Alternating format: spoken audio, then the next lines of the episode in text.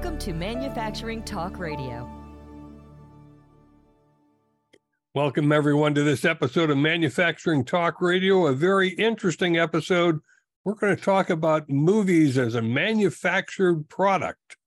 With us is Nicholas Tana, who is the CEO of Smart Media. He is also the author of E Junkie, a sci-fi futuristic graphic novel. It's distributed by Simon and Schuster. Nick, thanks for joining us. Happy to be here. Thank you, Nick. So let's talk about manufacturing and movies because when I chatted earlier on this topic, I'm convinced that a, a movie is a manufactured product. Yeah, most definitely. It's the manufacturing of dreams. but uh, but yeah, yeah, movie movie making actually is one of the biggest um, earners for the county of Los Angeles entertainment, um, or has been traditionally. And uh, there are armies of people involved in the manufacturing of the movies that you watch. Um, so all of those people um, are, are using various machines and hardware to kind of capture the images, edit those images, and then eventually distribute them as movies and and TV shows that uh, that you all get to enjoy. Um, those methods, those those tools that are being used, are constantly changing and evolving. Uh, it, they tend to get a little bit smaller. They tend to get faster. They tend to be more productive with time, and um, and all of those things allow for new innovation. Um, and essentially, they also replace the amount of people needed to run the tools. And that's essentially what we're experiencing right now is what we would call a flattening of, of the manufacturing process so that um, what it takes to produce movies it's gradually requiring less people, um, more tools, um, and uh, and and that's basically the changes that you're starting to see now, reflective of the uh, you know union strikes that are, that are taking place at the moment to try to um, prepare and uh, for these changes that are happening and uh, somewhat resist them. So to that point, Hollywood mm-hmm. is on strike. There is no TV, no movies, no nothing. However, Barbie has brought in a billion dollars already. But where do we go from here? I mean, there's no movies being made, no TV shows are being made. Yeah, well, fortunately, Hollywood does prepare. And we went through a couple of years where we were shut down as well. And there was the pandemic where things were being optioned and um, and there's a lot of projects. So then after the pandemic opened up, there was an influx and a backlog of things that were going into production to kind of get them ready right? So so that it was like you was like you stopped the train and everyone was like on board ready to get to the next destination. And suddenly we were like green let's go. Boom. And then the trains just started going full steam ahead. And so hollywood tends to produce things years in advance so if, for example, you've got a deal and, and your movie was going to be made based on something you wrote or whatever, that likely scenario is that once you've made that deal, that movie doesn't see the light of day for two to five years.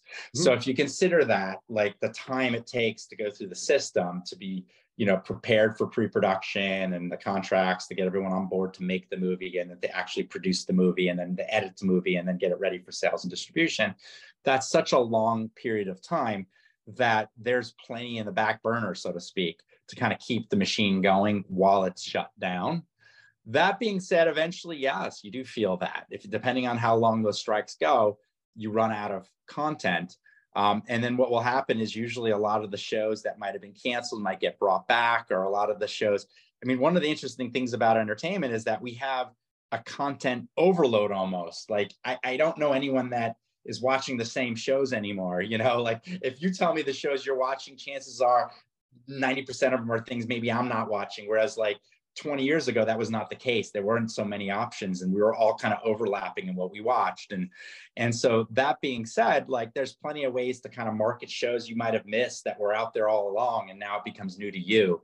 So I think given all that information, yes, it's shut down, but there's plenty of content still out there. So let's talk about the what's caused this shutdown. AI, the dirty word, or some are trying to make it a dirty word. I happen to love AI, but that's me. So give us a little insight how AI is affecting all this whole thing. Happy to. And uh, but I want to be with a clarifying point. AI is just the tip of the iceberg on what's affecting things here.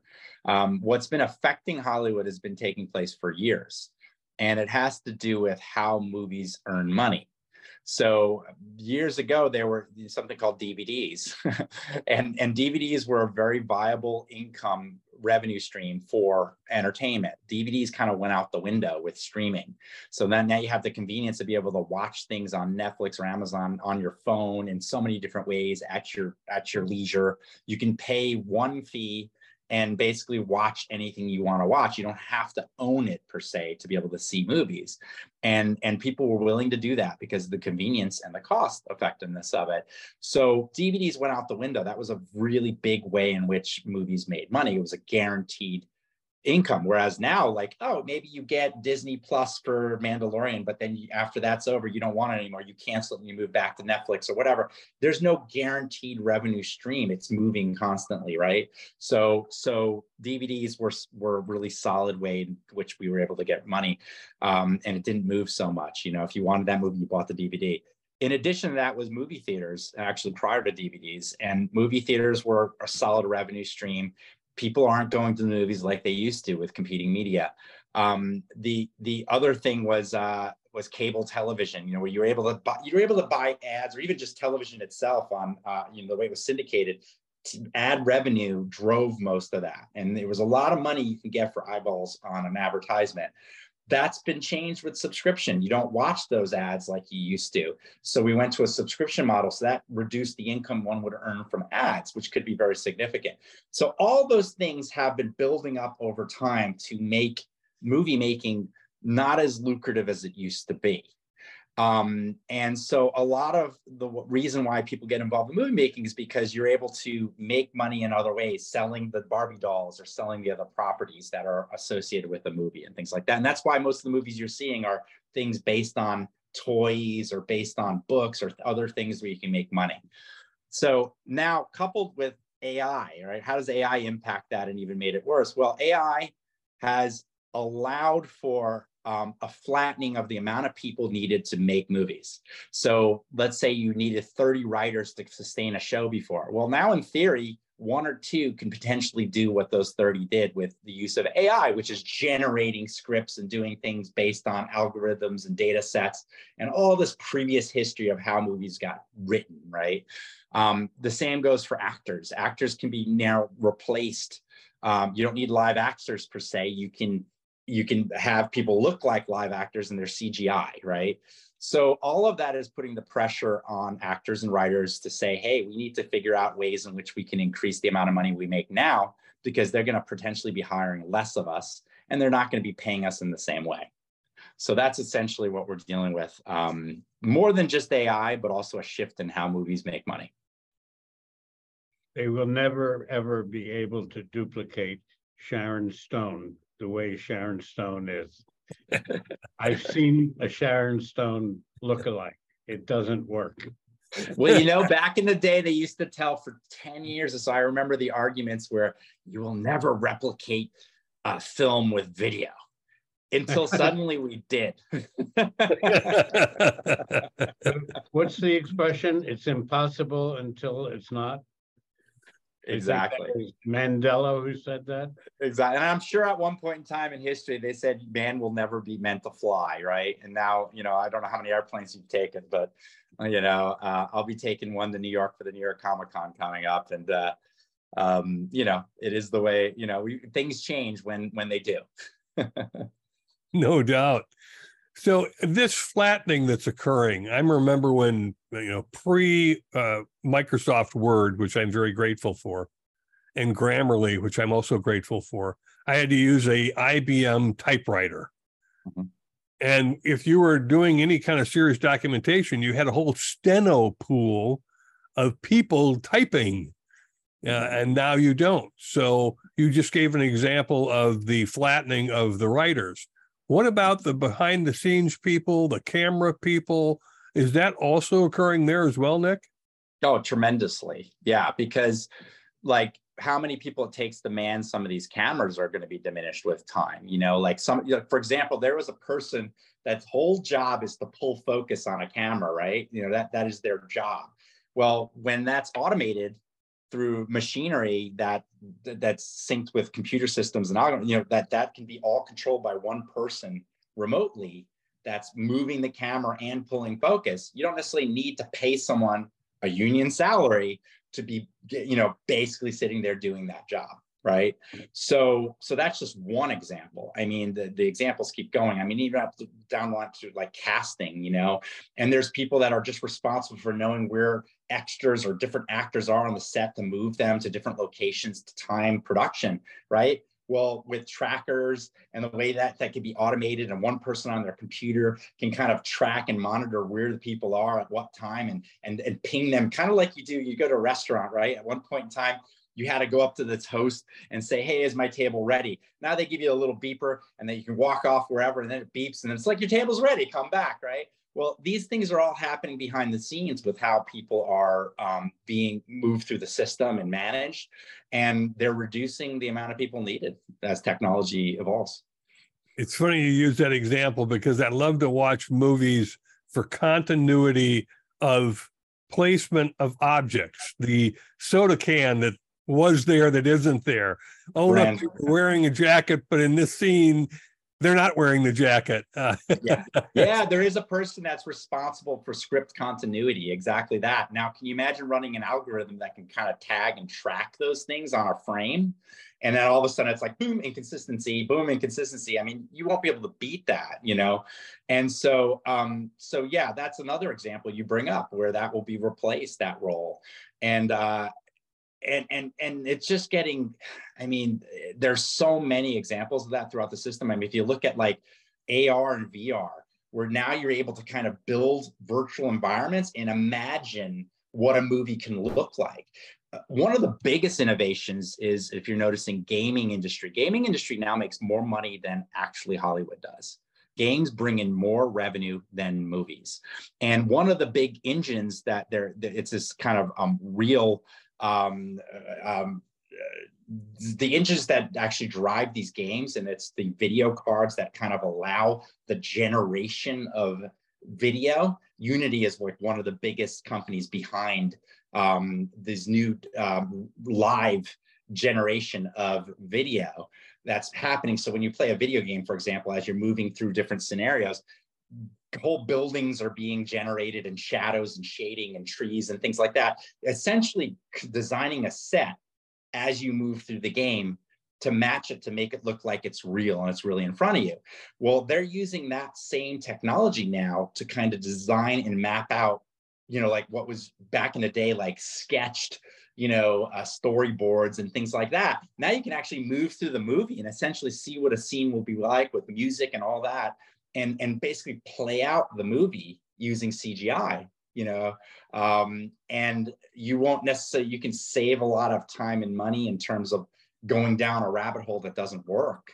Um, in terms of props, the people that would build and construct the props, 3D modeling, you can basically render 3D models of things, and you don't have to design all these props. Um, so you're going to flatten the amount of people and the cost involved in that labor too.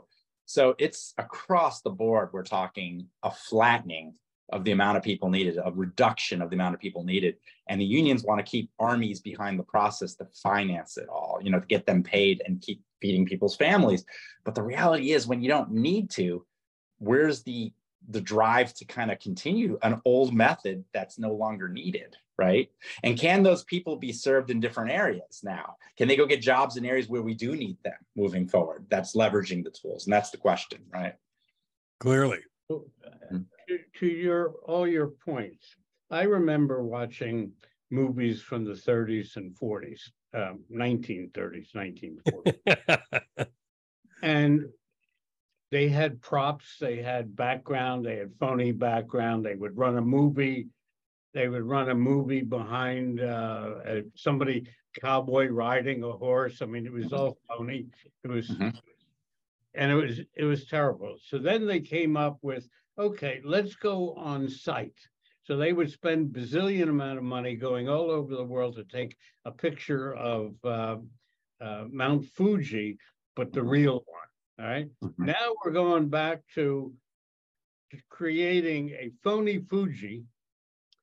Doesn't the actors act different when they're on location versus with these phony backgrounds? Um, well, that depends on how good the the actors are, I guess. you know, in theory, if if if um, you're acting well, you can uh, a rock can be your mom, right? Like you you can you can. It's a matter of your your imagination and being able to put yourself in a scene. Um, what's the famous quote? I think it was Dustin Hoffman playing in one of the movies with um, Laurence Olivier, possibly and and and Dustin Hoffman spent all night long staying up preparing for a role to kind of get in the moment, you know, to to really feel like tired or whatever.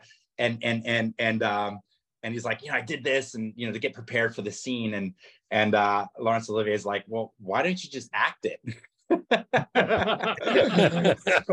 so so you know like again like you know that's part of acting right acting's going to evolve but can you still project and imagine that that screen or that led or that thing that's behind there is happening and then play to it and i think the the better actors and the ones that are going to stay working are the ones that can Let's touch on your book for a moment, E Junkie. How did you come up with the storyline for that book, Nick?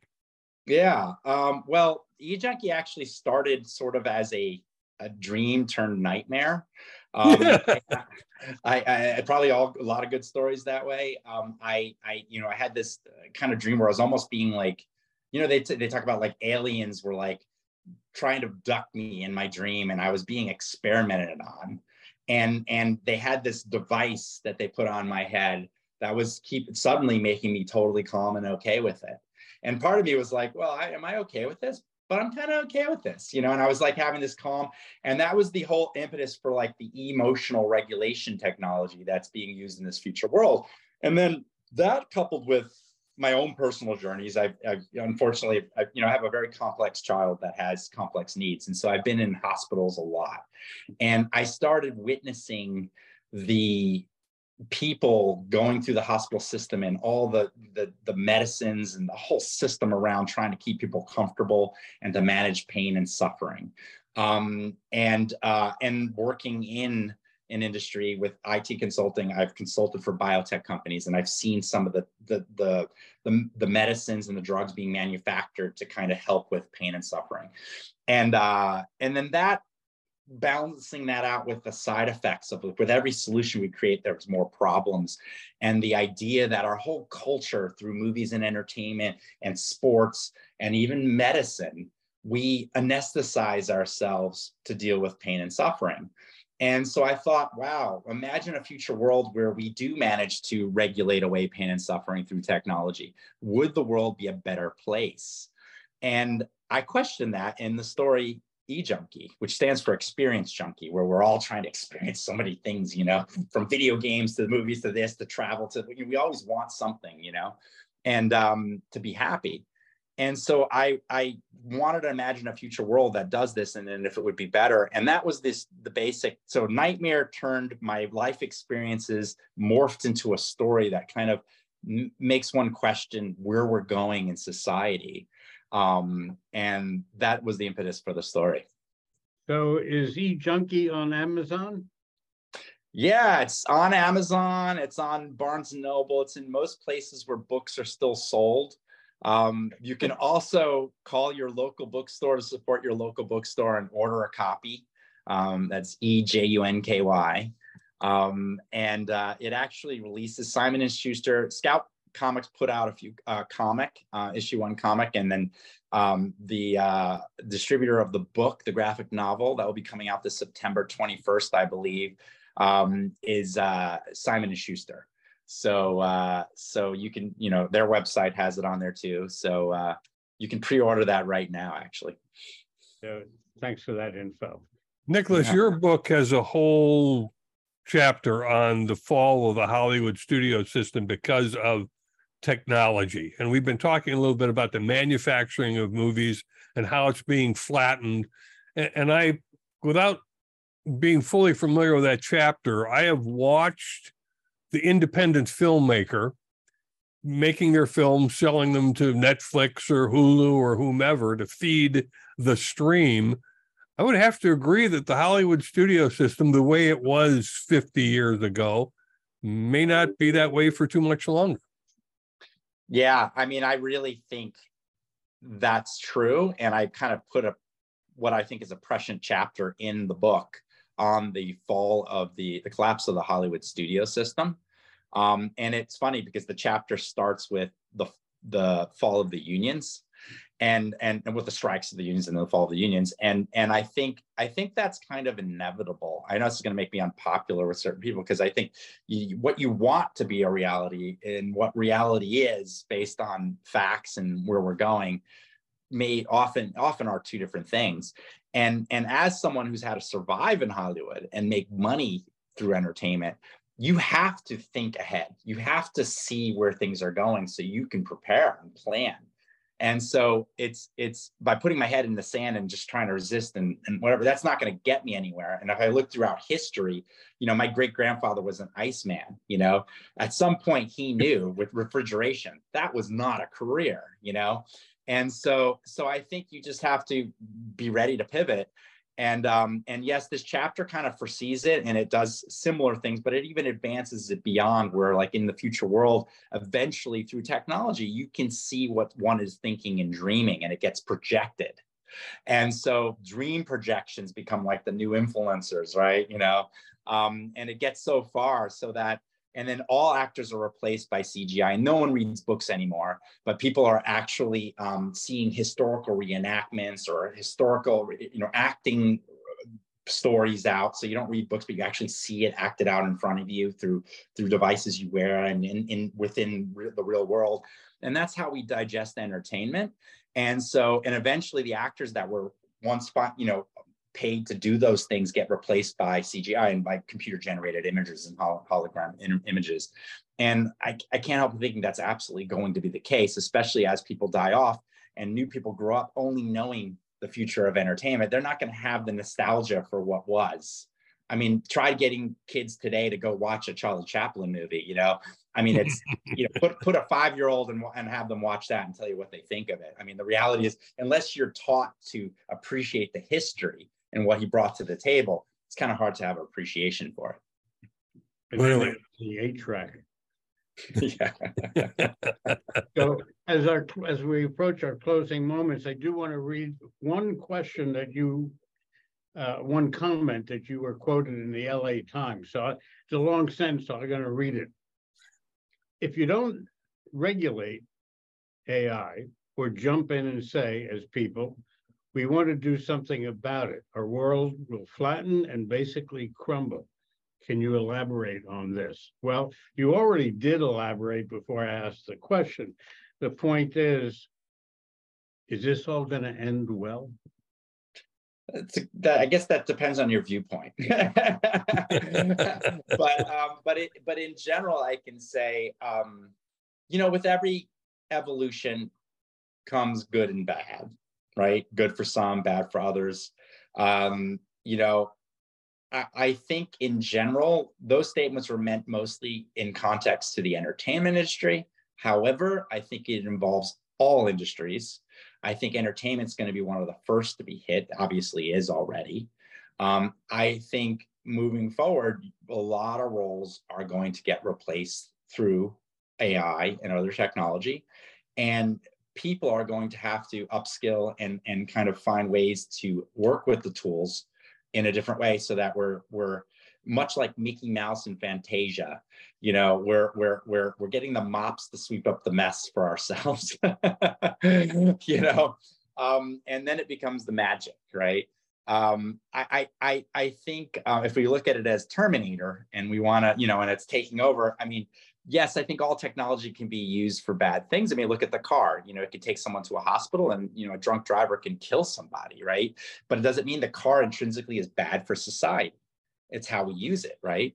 Um, I think I think there's going to be, unfortunately, though, in general, we we live in a very pivotal time where the tools we've created can create themselves to some extent. They can replicate and create themselves. So what that means is we we lose a predictability on how fast and exponentially things are going, even more than we did before. And so it's harder to predict how quickly things are going to pivot and change, which always is scary for people. And it's going to get a little challenging for people to keep up, educational systems to keep up, to kind of educate and, and, and get the next generation ready to leverage that many people will unfortunately probably lose jobs and have to and and and as jobs get lost more people are going to flood and not have money coming in to be able to afford things. So then the question becomes do we need some kind of a stipend driven economy to kind of supplement these things? And i think these are profound questions that we're going to have to start answering in the in the very soon in the years to come all of us in every industry. And that's kind of what i meant by that quote. Um, to, to put our head in the sand is not going to necessarily get us anywhere. Washington D.C. can solve the problem. yeah, right. well, I just I just want to re- reassure everyone before you you jump on uh, your tweets and beat up on Nick Tana. In 1970, the population of the United States was 150 million people. Today, we employ 165 million people in the United States, more than the population some 50, 60 years ago. So the jobs will be there, they'll just be different. Nicholas, thanks for joining us. Thank you for having me. I appreciate it. Thank you. And for all of those who are watching this on YouTube, please subscribe to our channel. You can check us out at mfgtalkradio.com.